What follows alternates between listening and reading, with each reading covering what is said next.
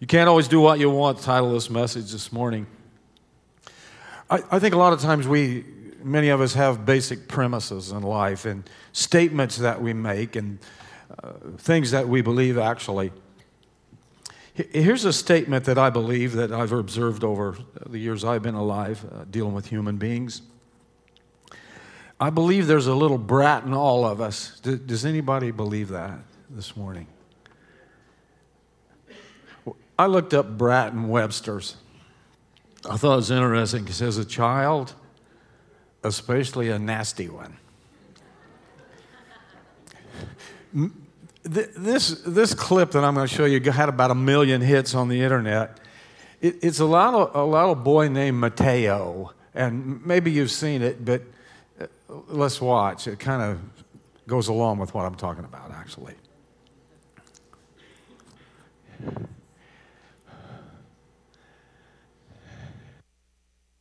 Listen, um, listen to me, listen to me. Like, like I do this all the time. And if I go out at the at the house or to the door, Matthew has his toys, and then Matthew has all his toys. Okay. But I have to yell at you guys. Okay, Linda, Linda, listen, Be- listen, listen, listen, you- listen, listen, Linda, listen. Okay, what? Like everything they do at this house, you can't trust everything at Grandma's house. Okay. Okay, then what? Then you're not listening to me. Then you're not listening to me. I asked you not to do something. Linda, but listen to me. Look at if you do something, if you get that out, that bird thing off, you're gonna break it. Okay. But I'm asking, I'm letting you know But that you Linda, cannot. no, No, Linda, I'm. Li- look at, look at. you're not listening to me. Linda, Listen to me now. At, Listen to me now. Listen to, listen to me. No, me. you're not listening. I said no cupcakes. And you try to get cupcakes and you try to ask grandma. Linda, Didn't you? Linda, look at, look at, look at. If we do something right out this, if we get close, you can't even get them. You're gonna burn your butt. What's gonna burn your butt? No. You and Kevin don't listen. So I have to give both of you guys pop pows in your butt. But Linda, but Grand, but Grandpa's gonna give you in the butt. No, he's not. Yeah. I have to you want you don't want me to hit Kevin or you don't want me to spank you. No, Why? because anybody wants to spank me. Then I have to spank Kevin. The- But he's still, but he's my little pop box. He's your little pop-ups, but he doesn't listen. But Linda, honey, honey, look at, look at this. Right now, they can't do anything if we can't get everything out of the wall. If we're gonna break everything down. I'm not breaking anything down. I'm just letting you know Linda, you cannot at- have at- cupcakes at- for look dinner. Linda, Linda, like this thing, I never belong to you. Anything, you can get anything and anything and anything. I'm done arguing with you.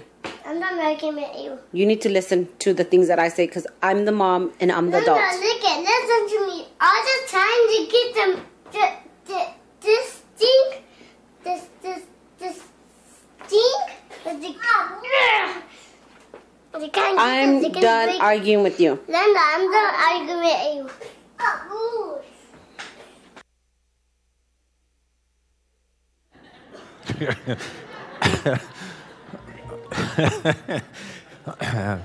Case in point. Well, I tell you though, you get sometimes you get into discussions with little kids, and they're like corporate lawyers or something. They just don't they don't give up. I think Mateo is like some of us, maybe. I, I think we act like that with God, maybe. The Corinthians were like that, and that's why Paul called them babies. Um, Perhaps uh, we all need a couple of bop bops from God. I, I don't know. Chapter 6, 1 Corinthians, verse 12, is my case in point this morning. New Living Translation. You may say, I am allowed to do anything, but I reply, Not everything is good for you. And even though I am allowed to do anything, I must not become a slave to anything. Peterson's The Message, same verse, puts it this way Just because something is technically legal doesn't mean that it's spiritually appropriate. If I went around doing what I thought I could get by with, I'd be a slave to my whims. Here's the NIV Everything is permissible for me, but not everything is beneficial. Everything is permissible for me, but I will not be mastered by anything. So, so this phrase, everything is permissible, appears to have been a catchphrase as it appears twice in this verse and twice again in chapter 10, verse 23. Paul keeps bringing that up. Apparently, the Christians in Corinth had been using this phrase as a license to live anything they wanted to live. And I, wonder if some of us, don't do that as well. Perhaps Paul had used these statements when he preached to them about the freedom in Christ but they had wrongly interpreted it.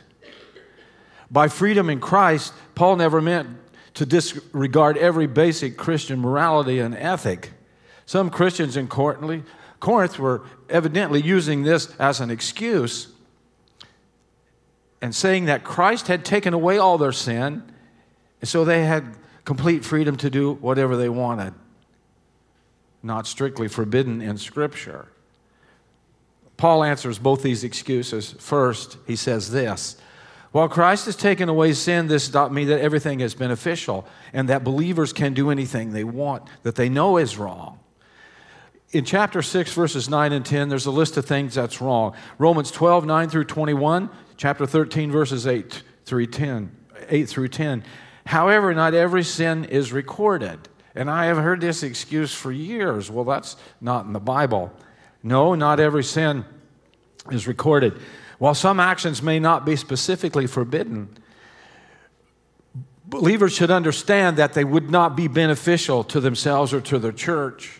And you can't use Christian freedom to, to do what you want, actually. And our point in life is to share the gospel. That is why we were here and love others instead of looking for ways to look for loopholes to gratify the sin in our lives. And a lot of times we do that. It's the old nature fighting with the new, and we try to, we, we try to, uh, to find a way through that. It's like, I don't know, you read all kinds of things, and, and I read that uh, W.C. Fields on his deathbed, somebody wrote in, and WC was reading the Bible, and they said, What are you doing, WC? I didn't know he was a religious, a, a religious man. He says, I'm looking for loopholes. So, and I think maybe sometimes uh, that we do that. Here's a guy that's a lot better preacher and a lot smarter than I am. Tony Evans gives us a little insight on why sin matters. Let's watch.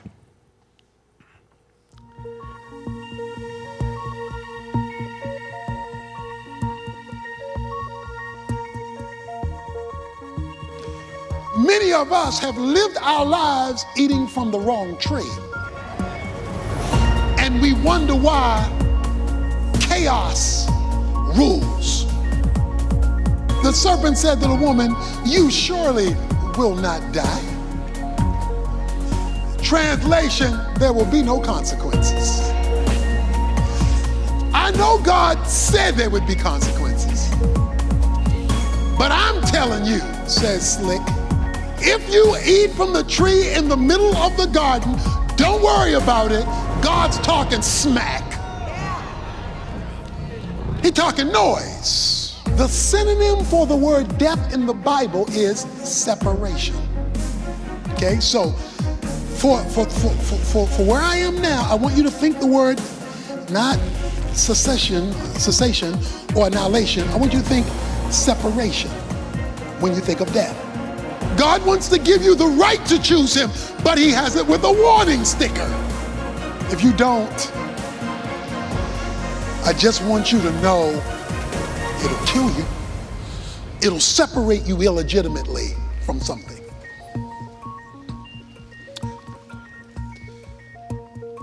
I want you to avoid, me to avoid, us to avoid in the future unnecessary consequences because we were impressed with the wrong tree.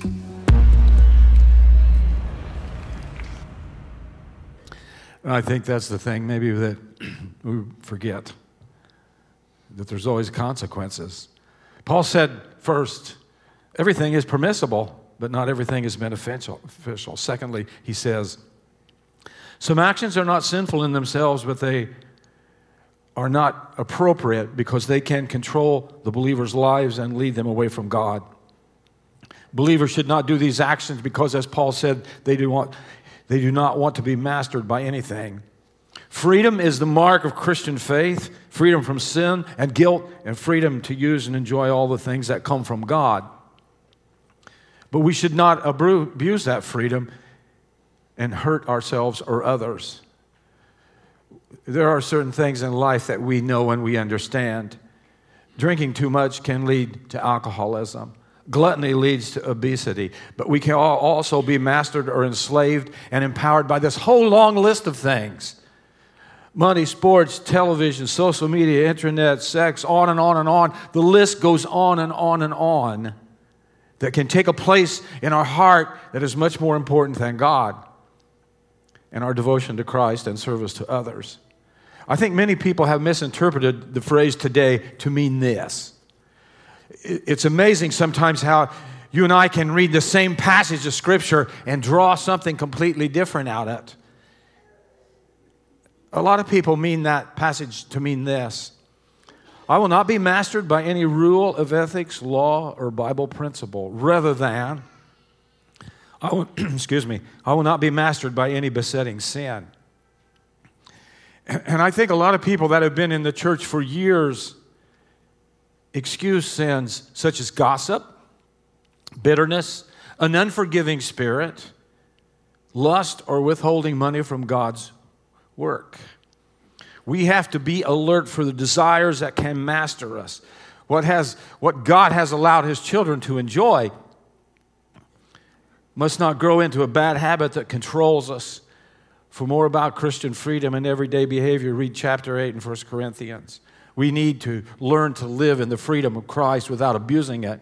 We have great liberty in Christ. 1 Timothy 4 4 says, Since everything God created is good, we should not reject any of it.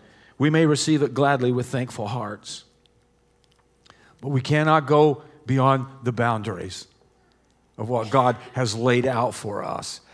And as we live this life in the faith, as we listen to the Holy Spirit, He allows us to know when we're getting toward the edge or we're getting out of bounds. That is when that is sometimes when we start arguing with God on some certain things. We each, through prayer and God's word, have to decide in our hearts, in our minds, in our lives, what is okay for us to do in our walk with Christ and what is not okay to do.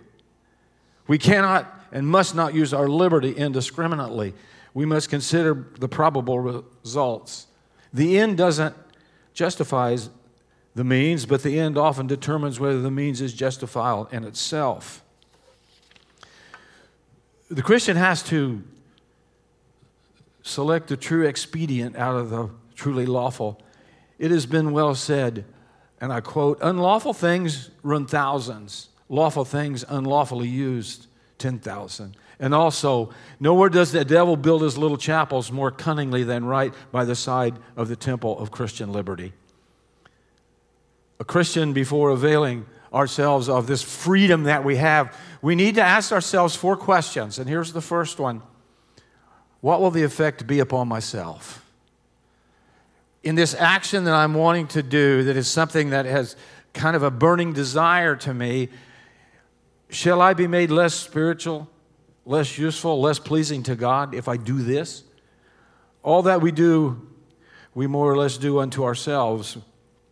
We mold ourselves very largely what, what we allow to ourselves, actually. Second question What will the effect be upon my liberty, my freedom?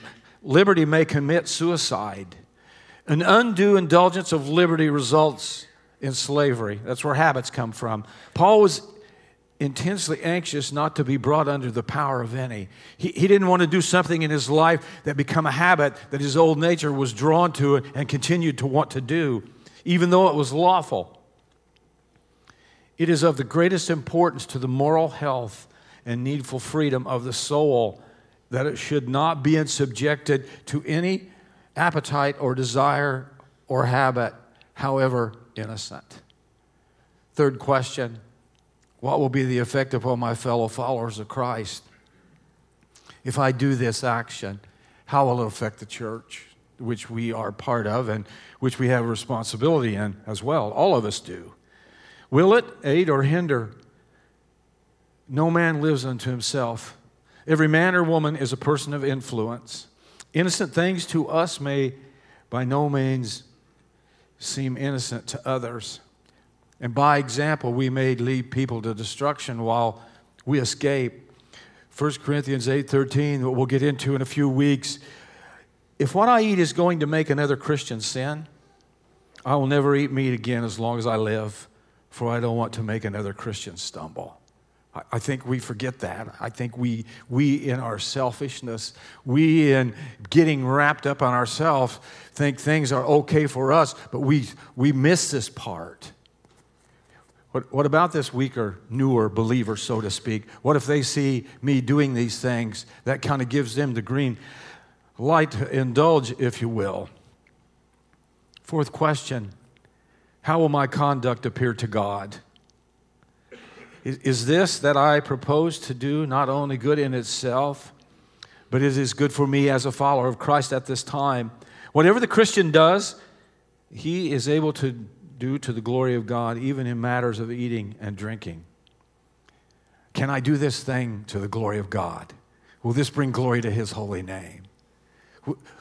Will, this be a light in the community that people will see this person's a member of Crossroads?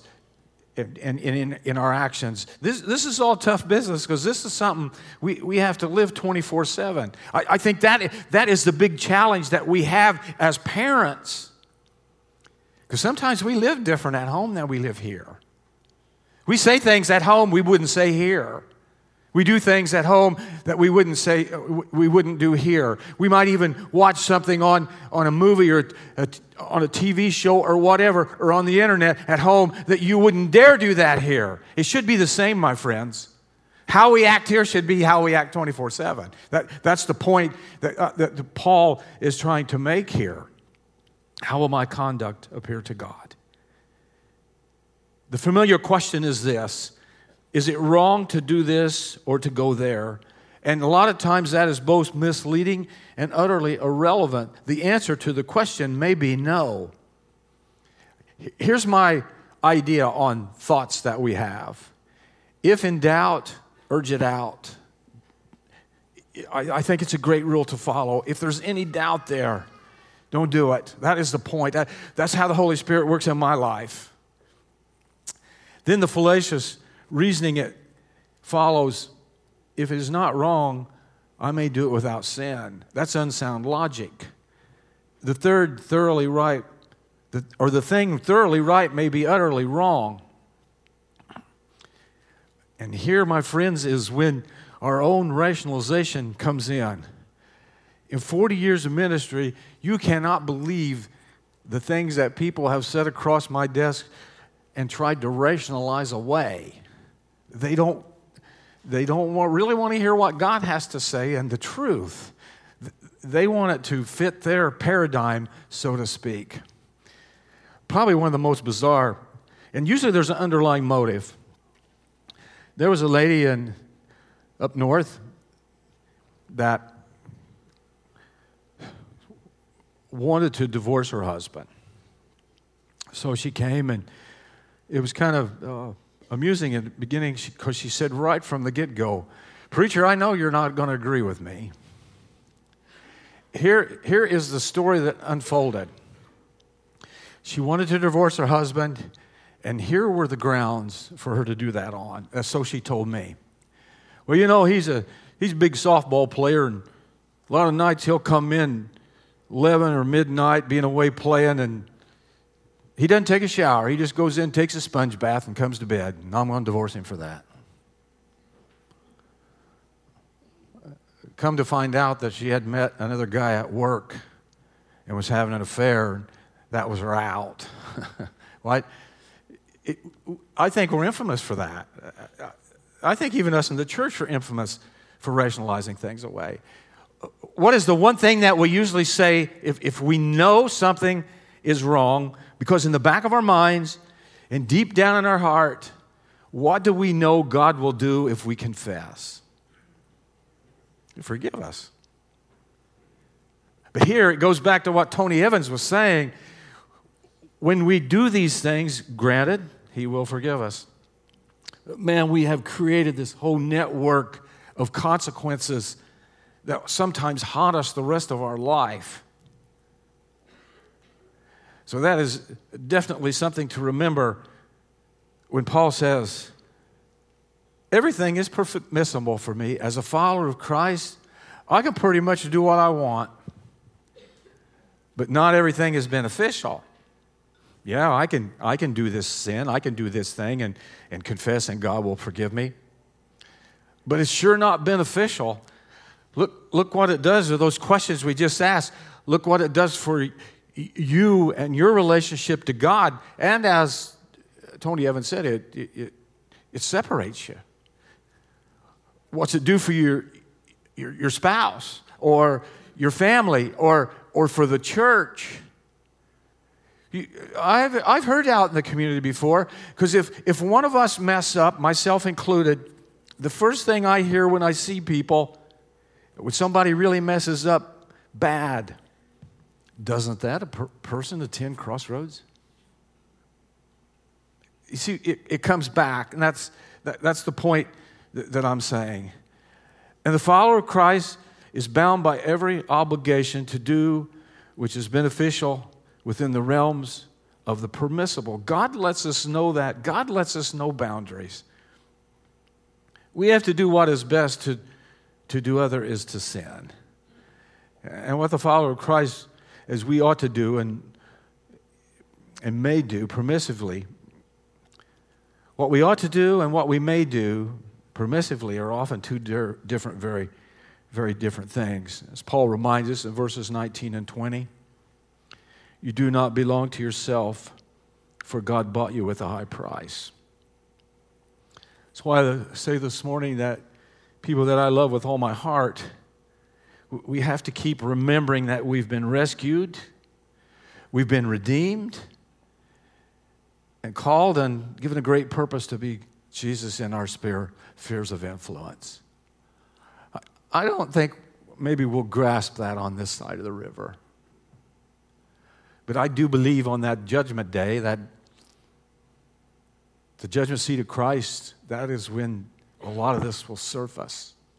Maybe, maybe not so much now. And I think going along with what Paul says, that's why we have to be so cautious and careful of how we live now and the effect that we have on our worlds. Because you, you look at those different spheres of influence, you, you have a lot of influence. You're a member of a family. They know you. They know you since you was a baby, most of us. They know if there's been changes in our life. You have friends, you have coworkers, your faith community, which is your church, and, and neighbors, and, and all these people that you come in contact with, you are a witness for Christ 24 7, whether you like it or not. That, that's who we are, that's who God has made us to be. You and I are called and expected by God Almighty to be radically different than the rest of the world. It's why Paul said you are salt, or, or Jesus said you're salt and you are light. You are to flavor your culture and you are to light up a dark world.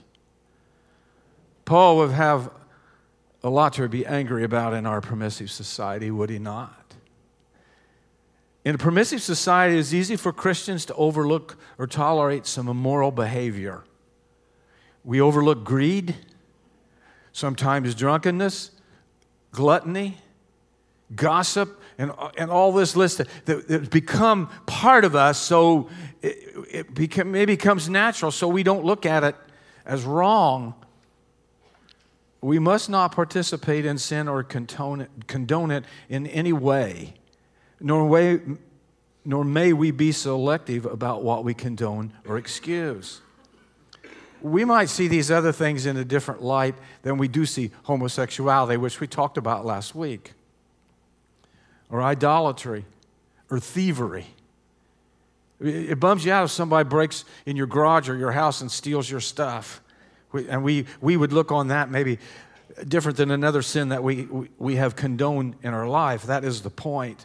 Staying away from more acceptable forms of sin is difficult, but it is no more difficult for us than it was for the Corinthians. And I, I go back I go back to that a lot because that's the book that we're in. And again, Paul continues to bring up the whole sex issue because it was such an issue there as it is in this world today.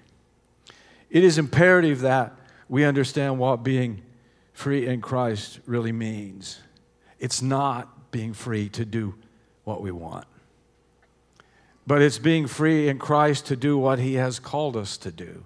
As His brothers and sisters, as we listen and obey the Holy Spirit, as He speaks daily into our lives. It means that we are free from the chains of sin and the negative influence of Satan in our life if we so choose that. I'm going to go back to Tony and wrap this thing up this morning. Let's watch another clip here.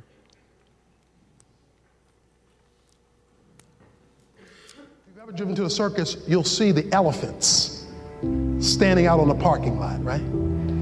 The elephants will be out on the parking lot, these huge, powerful beasts. But they don't go anywhere. They don't run, they don't move. You know why? Because they got a chain around one of their legs a little teeny chain with a little teeny peg in the ground that these beasts could rip out any old time they feel like it. Because they got the power.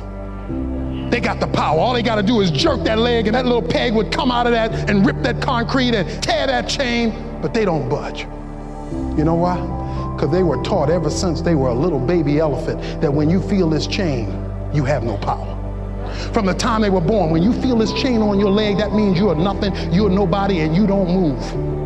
Because you're not here to demonstrate your power, you're here to perform. And we got a lot of Christians who aren't here to demonstrate their power, they're here to perform. And so you come to church on Sunday and you perform, but you don't have any power. You come, you drag in church with this chain on your leg. This chain on your leg talking about, I'm coming to worship God and I'm coming and he's able with this chain on your leg and he's so high you can't get over with this chain on your leg and, and he's so wide you can't get around and you got this chain on your leg performing for the circus. And the hell is laughing at you eating its cotton candy with that chain on your leg. It's time for you to say, in the name of Jesus Christ, get off of me. Let me go. Get that chain off of me. I'm free, and he who the Son sets free is free indeed. You're free. Walk like it, act like it. Are you free? Are you free? Are you free? Did Jesus make you free? Then walk like it, talk like it, act like it, hold your head up high and be free. Paul said, You may say, I'm allowed to do anything, but I reply, Not everything is good for you. And even though I'm allowed to do anything, I must not become a slave to anything. You need to break any chains this morning, as Tony said. Jesus is the chain breaker. As we close this time together this morning, as I always say, just I just I just want you to be honest with God. We can become such actors. And we come in here, and, and I say this a lot, but it's, it's true because I, I've lived it. And we can smile, we can we can shake hands, but during the week, we've just lived like hell. But nobody knows that usually between us and, us and God. And we come in here and, and we, we worship together, and we, the Word of God shines a, a spotlight upon us. And, you know, like I always said, it, you, you, can't, you can't hide from the Holy Spirit. And, and it's like He takes that, that bright light and, and shines it in every nook and cranny of our hearts. And what does He expose? And I think many of us have chains and we've had them for years. And the chain has embedded itself so deep in our spiritual flesh that we can't, we can't get it out. It's grown to us. And maybe some of us have rationalized, as, as we, we talked about today, that it's not so bad. It's not so bad, but in all honesty, it really is bad. And, and you need to, you need to, we need to get, we need to get rid of it. My dad, one time, he was infamous for going to sale barns and buying culls. If you know what a cull is, nobody else wanted these animals, so you could get them real cheap. He bought a ewe sheep one day and we got her home and her whole back flank was covered with maggots, and you couldn't see it under the wool. But what had happened, somehow she had got a piece of wire, baling wire, around her leg. And as she grew, it cut into the flesh and it would cut almost down to the bone. I don't know why a farmer wouldn't take care of that and do it, but nonetheless, she was dying because her, her leg was starting to rot. And not until, might add, we held her down and cut that wire off and sprayed her with some kind of purple stuff. What farmer in here knows what purple stuff is? My dad had spray on everything. Half the time I was half purple, but nonetheless, she, and, and I think, I think a lot of us are like that in our spiritual lives. Yeah, we're still believers and, and we still function. And, and we could still praise God and we could still be part of the community, but, but it's just like that, like he said about that elephant. You get to the, you feel that chain pulling on you a little bit, and it keeps us from going to the next step as a follower of Christ and, and serving God the way that he wants us to serve. I, mean, I, I love you guys with all my heart. And more than anything else, as your friend and your pastor, I want you to be totally free in Christ. That He is allowed to work in your life to bring the gifts and abilities that He's given you to do in this world, to make an impact. So, as we get ready to close here, um, I, just, I just, as I say this, I say, I know I'm a broken record, but it, it's just a fact. I just want you to, to be open with God. Would you bow with me right now?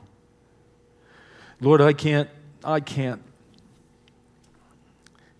I can't confess all the sin for all of us this morning. If I could, I would.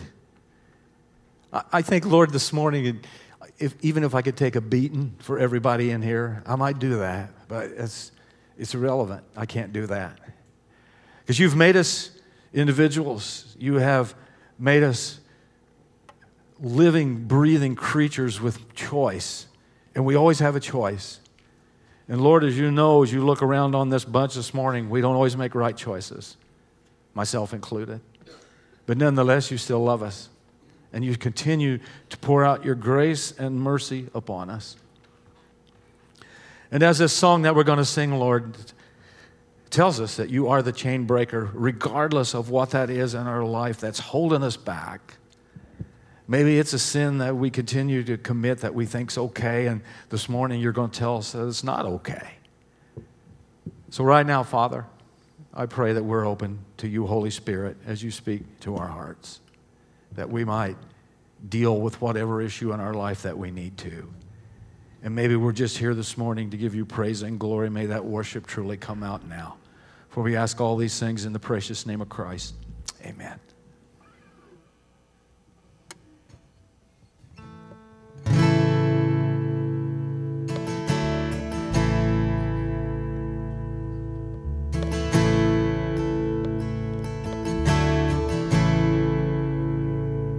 If you've been walking the same old road miles and miles. If you've been hearing the same old voice tell the same old lies, if you're trying to fill the same old holes inside, there's a better life. There's a better life. If you've got pain, He's a pain taker.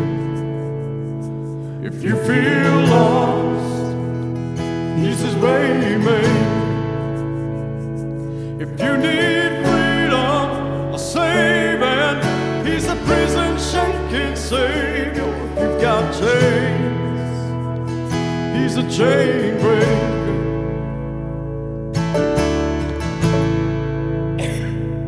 We've all searched for the light of day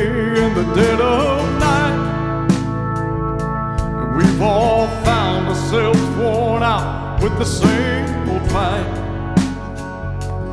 We've all run things we know that just ain't right. There's a better life. There's a better life. If you got pain, He's a pain taker. If you feel lost, He's a way. If you need freedom, a saving, He's a prison shaking savior. If you got chains, He's a chain breaker.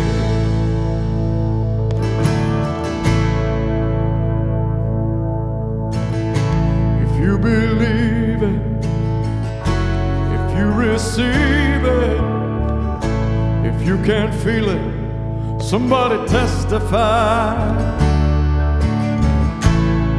Believe it, if you receive it, if you can't feel it, somebody testify, testify.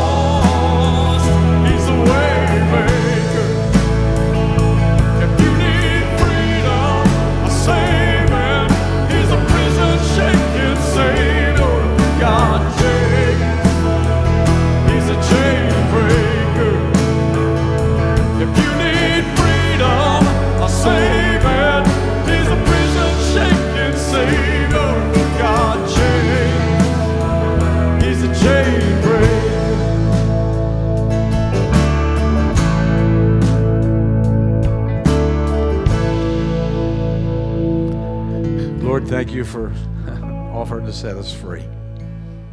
But it's on each of us whether we want to be free or not. So I pray this morning, Lord, as we leave, that we can leave free, that we've laid things down at your feet for you to take care of in our lives.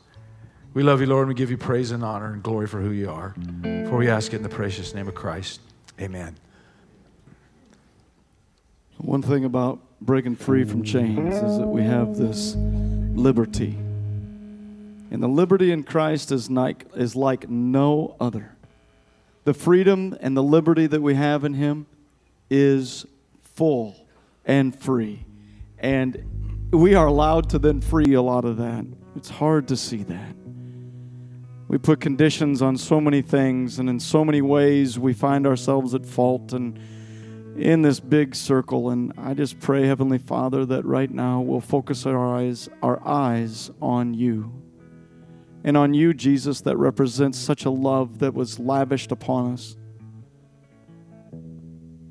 Thank you for giving your life for the sins of the world. Unconditional love. So, Father, I pray that as we focus in on that this morning, as we see that, that you are love and that our objective and our goal is to be more like you, Jesus, I pray that we'll represent your love. Thank you for this day and what it means to us as you are filling this room. And Holy Spirit, have your way, I ask. And I pray that you will just pour over Eddie today and use his lips to speak forth what you would have to say. And it's in Jesus' precious, holy, and wonderful name we pray. Amen. Amen. Amen. This guy was 43 years old yesterday. My son. I love him. I'm not going to embarrass him. He's lived with me 43 years. He's had enough embarrassment for. I've grown immune to it, so it, really used to being around. Bill Draper had a birthday yesterday, and Curtis had a birthday this week. So uh, Ronnie Perkinson, he told me if I played the kazoo for him, he'd kill me on the spot. So I was afraid. So. no, I tell you, when uh, I think about Josh, I in about I don't know maybe the sixth or seventh month of pregnancy, um, over in Westfield, Illinois, where we were from, they had a homecoming, and my wife was out in the pasture catching a horse, and a, she went into a nest of yellow jackets, and they got up under that maternity top and stung her belly probably 18 times. So if Josh has got anger, it come out of them bee stings. That'd make a good superhero, right? hey, I just wondered if you would maybe tell them a little bit about what we're trying to do on those Wednesdays about the podcast. Yeah, on, on Wednesday, Steve and I are going to get together for a few, few minutes and do a podcast. And uh, I wanted to do stand up comedy, but I won't not because I'm sitting down. I won't be able to do stand up comedy. But anyhow, we're gonna we're just going to talk about the sermon coming up and maybe some of the things that we talked about today, and maybe give you a, a little more enlightenment. And the best part about that, you can turn me off. you just flip. I've had enough of this. You know that was. Uh, oh my, yeah. Uh, oh Josh, yeah, he. Uh, I remember bringing him home from the hospital, and I was in there when he was born, which uh, they knew they'd made a mistake when I wouldn't sit in my chair. oh, I'll never. This is. Oh, I'll never forget this because Diane was, of course, in labor having that baby, and you're supposed to sit by a stool, and I was not by on the stool. I was down in the action with the doctor. I wanted to help. He kept telling me to sit down, but I was too excited. I couldn't do it. So, to comfort my wife, I was patting her head, but as Josh's head come out, I was whacking her, and she grabbed my hand and said, Don't touch me. There's a movie like that, I think. Anyhow, I'm proud of my kids. I know you guys are probably proud of your kids as well, but uh, to, well, I shouldn't get do this because I'll get emotional, but to see him up here, um, there was a, a time that we went through in life together that I didn't didn't know if that would ever happen, but uh, uh, like you said before in unison, that God is good, and He continues to bless us. And uh, Tyler's message is you can't always do what you want. I think we have some sayings that we have or cliches, call them what you will in life, and all of us have our own that maybe we've made up and concocted ourselves. But there's one of these that I say every once in a while, and I believe it to be a true statement. I believe there's a little brat in all of us. Who believes that? You, you admit that this morning. God bless you. I looked that up in Webster's. I thought this, this was an interesting definition. Brat, a child, especially a nasty one. I know a lot of you have seen this clip, but it, but it is a classic. It, it, it's, it's about a little boy, Mateo, and I think he might have a little brat in him. Let's watch.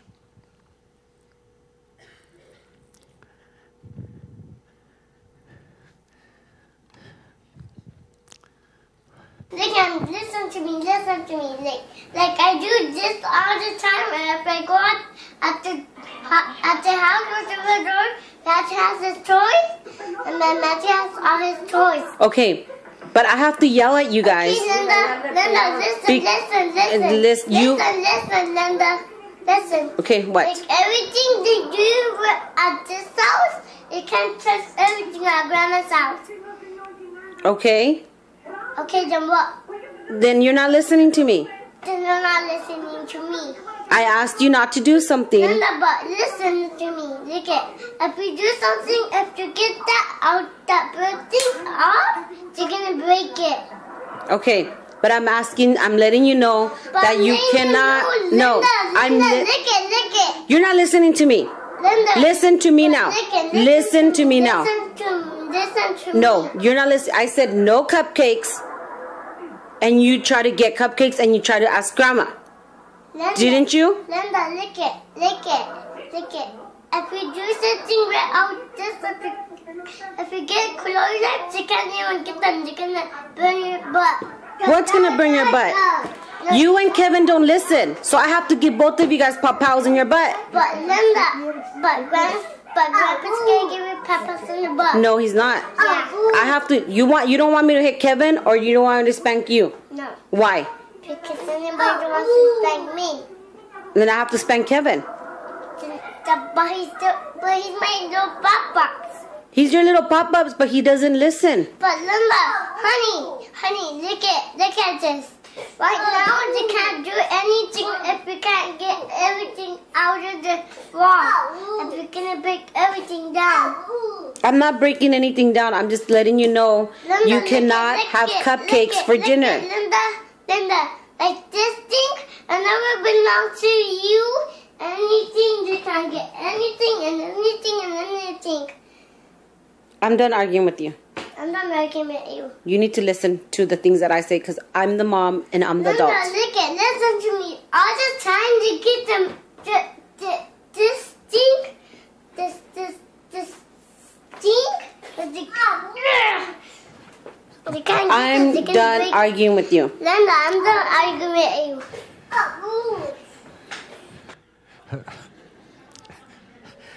you. He, he might have a little brat in him. I don't know. I'm just saying. I'm just saying. Mateo was like some of us, and like the Corinthians, when Paul got, got started in his first letter, he, you remember what he called them? He called them babies. And perhaps uh, we, like that young man, need a couple of bop bops from God. I, I don't know. Chapter 6, 1 Corinthians, verse 12. It's my case in point this morning. You may say, I'm allowed to do anything, but I reply, Not everything is good for you, and even though I am allowed to do anything, I must not become a slave to anything. Peterson's message puts the same verse this way Just because something is technically legal doesn't mean that it's spiritually appropriate. If I went around doing whatever I thought I could get by with, I'd be a slave to my whims. And I wonder how many of us do that actually. Here's the NIV, same verse. Everything is permissible for me, but not everything is beneficial. Everything is permissible for me, but I will not be mastered by anything. It appears to have been a catchphrase. Paul used it twice in this verse, and again he uses it twice in 1023. Apparently, those Christians in Corinthians in Corinth had decided that because the scripture didn't mention it specifically, chapter verse, that it was all right for them to go ahead and do it. And perhaps Paul had used the statement when he preached about their freedom in Christ. By freedom in Christ, Paul never meant disregarding, disregarding basic Christian morality and ethics. I think the Christians in Corinthians, or some of them, was using this saying, you know what? I really want to do this, and, and I don't see it specific, so I'm, I'm going to go ahead and do it anyhow. So Paul addresses their excuses. First one, he says, while Christ has taken away sin, this does not mean that everything is beneficial, that, that believers can go ahead and do something that they think is wrong. The New Testament specifically forbids many sins. You can see that in chapter 6, 9, and 10. Sins that were prohibited in the Old Testament, Romans 12, 9 through 21, and 13, 8 through 10. However, not every possible sin is recorded. But the thing is that even though they might not be forbidden in scriptures, they should know their actions that they would result in not being beneficial to them if they did it. Believers should be using their Christian freedom to share the gospel and show their love for others, that not to gratify themselves and their own sin. And I know that we sometimes are experts at making excuses. I, I don't think we, we see the whole enchilada, so to speak. We don't see the whole envelope of what sin causes in our lives. We talk about it constantly. The Bible talks about it constantly. Scripture reminds us over and over and over again, but I don't know if we see the whole, uh, the whole drama of it actually. Uh, Tony Evans helps us a little bit when he talks about why sin matters. He talks about consequences here. Let's, let's watch.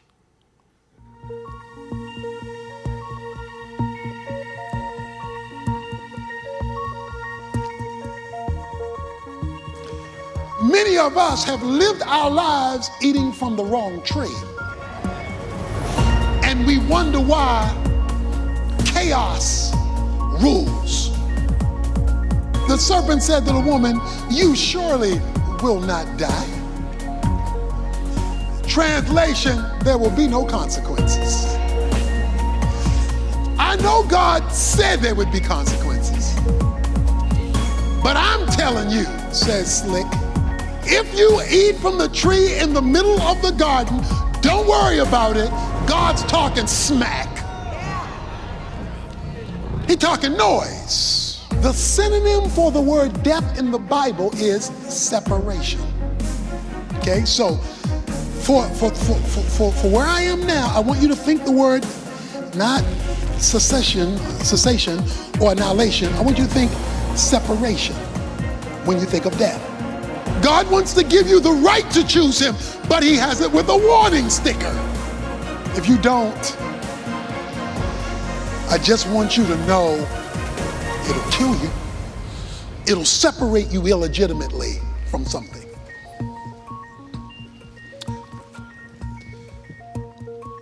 I want you to avoid, me to avoid, us to avoid in the future unnecessary consequences because we were impressed with the wrong tree.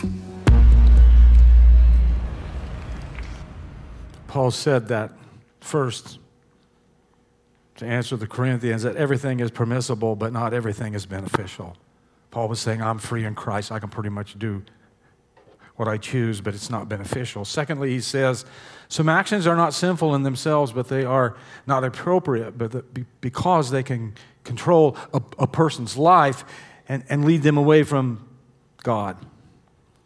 Should not do actions because they do not want to be mastered by anything. I think that's where habits come from, actually. Freedom is the mark of the Christian's faith. It's freedom from guilt and freedom to use and employ all the things that God has given us in His service. But Christians should not abuse this freedom and hurt themselves or others. Drinking too much leads to alcoholism, gluttony leads to obesity. But we call, we can also be mastered and enslaved by a whole list of many things in life from money to sports to television to social media to the internet to sex, on and on and on. The list goes on and on and on and on. So you keep doing it, and then one day you can't stop doing it. And then you, it's become your master, actually. Or anything that controls our life and robs our devotion to Christ or service to others. M- many people have misinterpreted the phrase today to mean this I will not be mastered by any rule of ethics, law, or Bible principle. Rather, than what it really is saying. I will not be mastered by any besetting sin. I've been amazed since I've been a pastor for pretty close to 40 years of what people that have grown up in church and been in church all their lives say is okay for them to do it, but other things is a sin, but in all reality, it's the same thing. I've seen tons of believers excuse the sins of gossip and bitterness and unforgiving spirit and lust or withholding money from God's work. We must be on alert for those desires that can master us. And what God has allowed us today cannot become a bad habit and then end up controlling us and taking us away from God, actually. For more about Christian freedom and everyday behavior, read chapter 8. That's coming up next. We have great liberty in Christ. 1 Timothy 4 4 says, Since everything God created is good, we should not reject any of it. We may receive it gladly with thankful hearts, but we cannot go beyond the boundaries that the Holy Spirit has set for your life. I, I do believe as we, as, we, as we live this life of faith that we have different boundaries. I think some of you are, are permissible to do some things that I can't, or vice versa, but we've got to stay within the boundaries. You have to stay within your boundaries. You can't walk in mine, you have to stay in yours, and that's, that's what Paul is trying to remind the Corinthians of. That we each, through prayer and God's word, must decide in our hearts and our minds and our lives what is okay for us to do in our walk with Christ and what is not to do we could come up with all kinds of excuses, but in all reality, if you're a follower of Christ, you know when you're near the edge. You know it, when you question whether you should step over that line or not. But a lot of times we'll play stupid, which is easy for some of us, and go ahead and do it and not, and not, and then make the excuse later. Charles Swindoll said an excuse is a lie wrapped in the skin of reason, and I do believe that to be true. We make excuses to God all the time. But we cannot use our liberty indiscriminately. We must consider the, the end does not justify the means, but the, the means good enough in themselves may, under certain conditions, lead us to undesirable ends, actually. A Christian, as a believer, has to select the truly expedient out of the truth, truly lawful. It has been well said, and I quote, unlawful things run thousands, lawful things unlawfully use ten thousands. And also, Nowhere does the devil build his little chapels more cunningly than right by the side of the temple of Christian liberty. So, as we avail ourselves of this liberty, we need to ask our, these four questions What will the effect be upon myself? What will this do to me, myself, as I am a follower of Christ? Shall it be made less spiritual, less useful? Will it make me this? Will it make me less pleasing to God? And all that we do, we do more or less unto ourselves. We mold ourselves very largely by we, what we allow to do ourselves. Secondly, what will the effect be upon my liberty, which is my freedom? Liberty may commit suicide. Undue liberty results in slavery. Paul was anxious not to be brought under the power of any anything actually, even lawful. It is the greatest importance to the moral health and needful freedom of the soul that it should not be in subjection by appetite or desire or habit, however innocent. And then the next question What will it do to my fellow followers of Christ? What will it do to my church if I do this? If, if, if, I, if I do this thing, whatever that. Will it aid or it hinder him? No man liveth unto himself, the scripture says. Every one of us is an influence. And what might seem right to us might lead somebody else to destruction. 1 Corinthians 8:13 says, "If what I eat is going to make another Christian sin, I will never eat meat again as long as I live, for I don't want to make another Christian stumble." I don't, I don't know if we've grasped that completely either. What might be right for us? If a new believer or somebody weak in the faith sees us doing that, it, it could cause them to go down a road. And you know what? I think that'd be on us. Then the last question that we ask ourselves when we explore the freedom that we have in Christ how will my conduct appear to God? Is this that I propose to, do not only good in itself, but is it the best thing for me to do at this time? And whatever we are to do, we are to do it for the glory of God. Paul said, even in matters of eating and drinking, can I do this for the glory of God? The familiar question is is it wrong to do this or go there? That sometimes is misleading and utterly irrelevant, actually. The answer to the question might be no.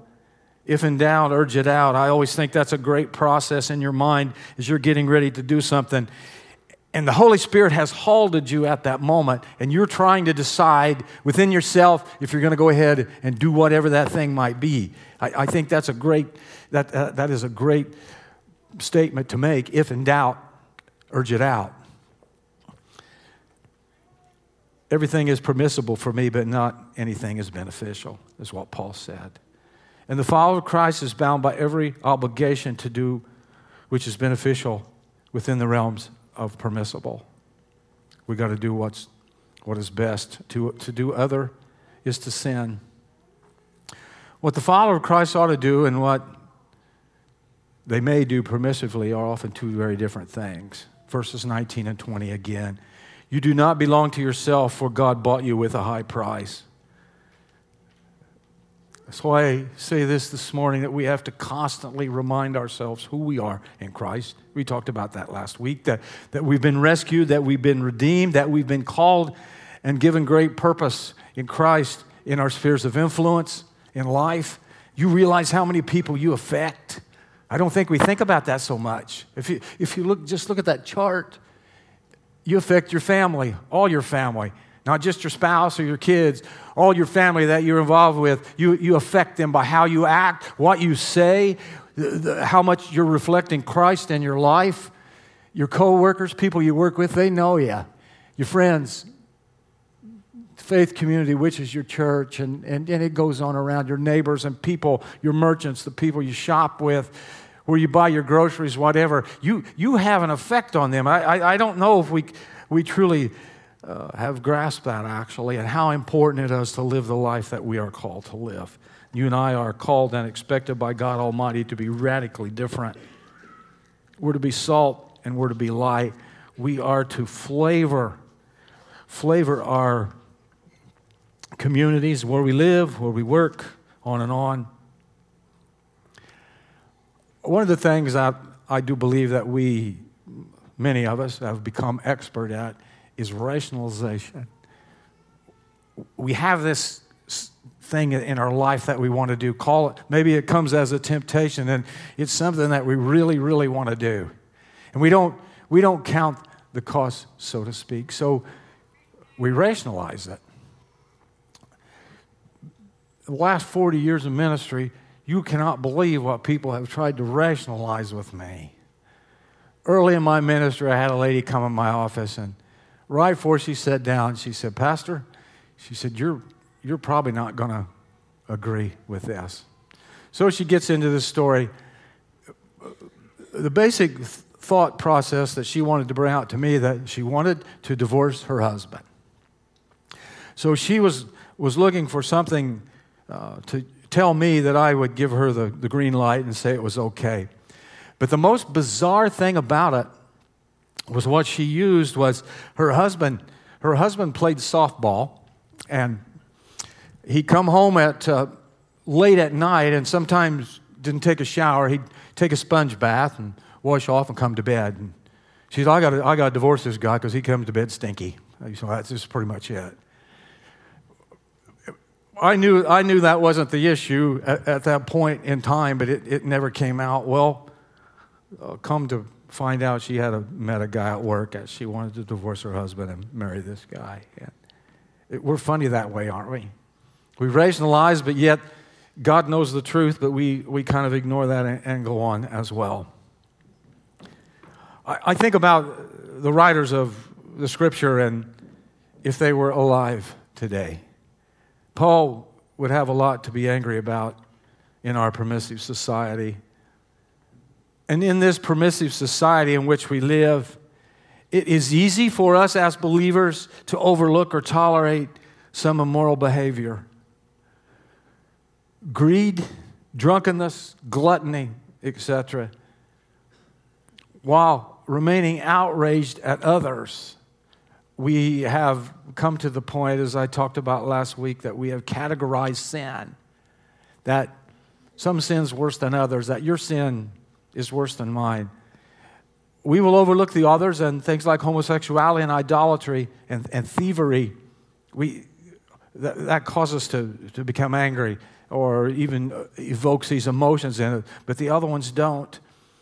We must not participate in sin or condone it in any way nor may we be selective about what we condemn or excuse. Staying away from more acceptable forms of sins is difficult for us, but it is no more difficult for us than it was for the Corinthians. I don't, I don't think we can grasp in our minds, and we read about ancient Corinth of, of what, what, the, what the community was like, what, what the atmosphere was like.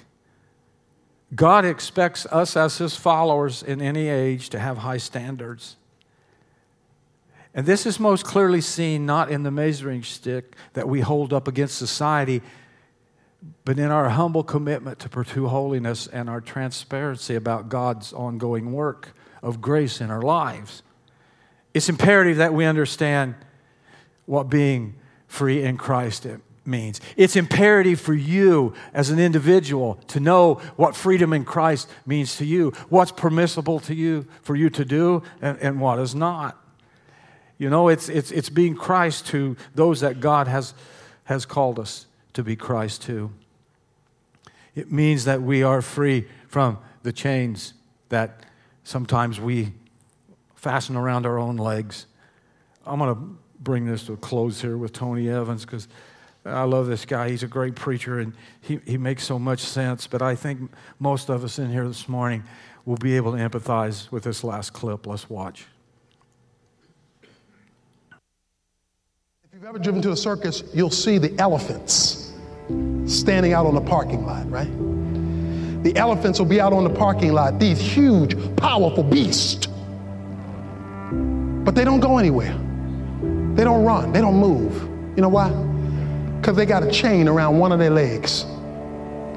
A little teeny chain with a little teeny peg in the ground that these beasts could rip out any old time they feel like it because they got the power. They got the power. All they got to do is jerk that leg, and that little peg would come out of that and rip that concrete and tear that chain, but they don't budge. You know why? Because they were taught ever since they were a little baby elephant that when you feel this chain, you have no power. From the time they were born, when you feel this chain on your leg, that means you are nothing, you're nobody, and you don't move. Because you're not here to demonstrate your power, you're here to perform. And we got a lot of Christians who aren't here to demonstrate their power, they're here to perform. And so you come to church on Sunday and you perform, but you don't have any power. You come, you drag in church with this chain on your leg. This chain on your leg talking about, I'm coming to worship God and I'm coming and he's able with this chain on your leg and he's so high you can't get over with this chain on your leg and, and he's so wide you can't get around and you got this chain on your leg performing for the circus. And the hell is laughing at you eating its cotton candy with that chain on your leg. It's time for you to say, in the name of Jesus Christ, get off of me. Let me go. Get that chain off of me. I'm free, and he who the Son sets free is free indeed. You're free. Walk like it, act like it. Are you free? Are you free? Are you free? Did Jesus make you free? Then walk like it, talk like it, act like it, hold your head up high, and be free. He set you free. He set you free.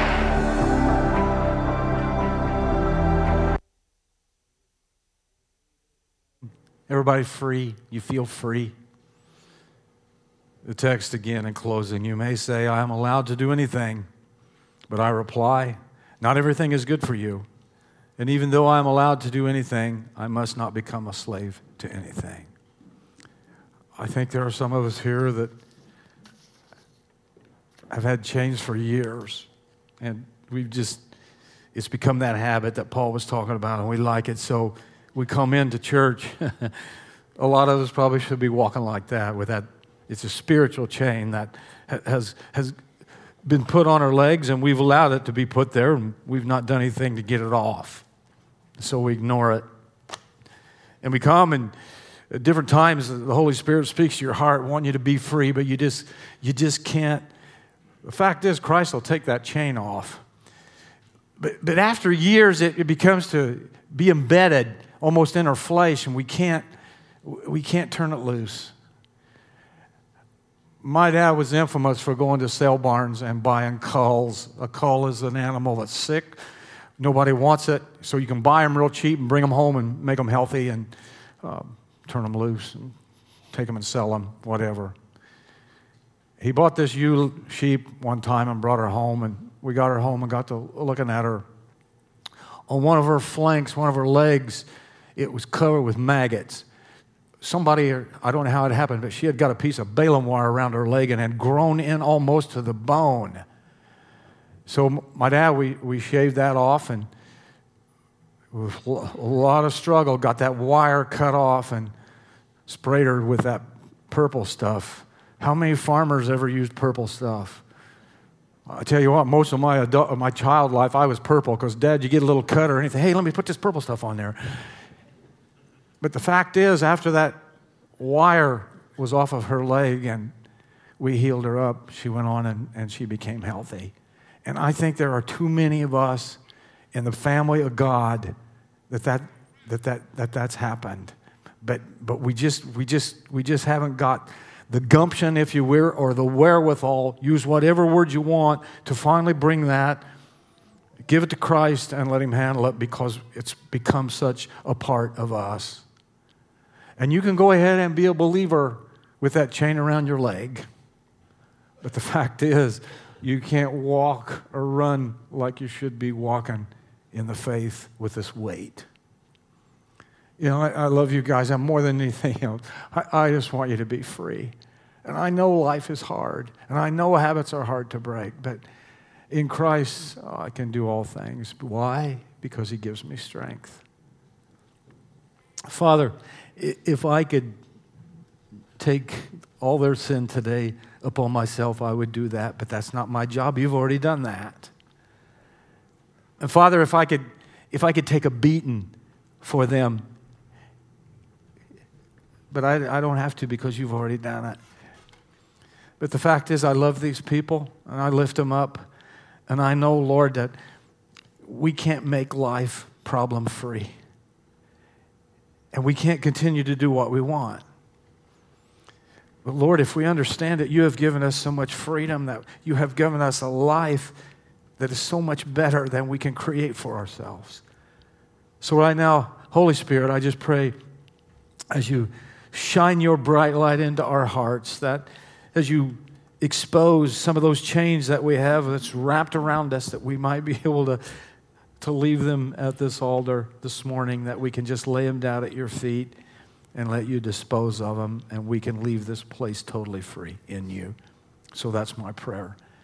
And if there be anyone here this morning that doesn't know you, Lord, and they want to know the power of your resurrection and they want to know what it's like to be your child, that they, they might reach out to me or to somebody in the church or come to this altar, whatever, but they make that movement towards you that somebody can help them find the way for that. So, right now, Father, I just pray that we're obedient.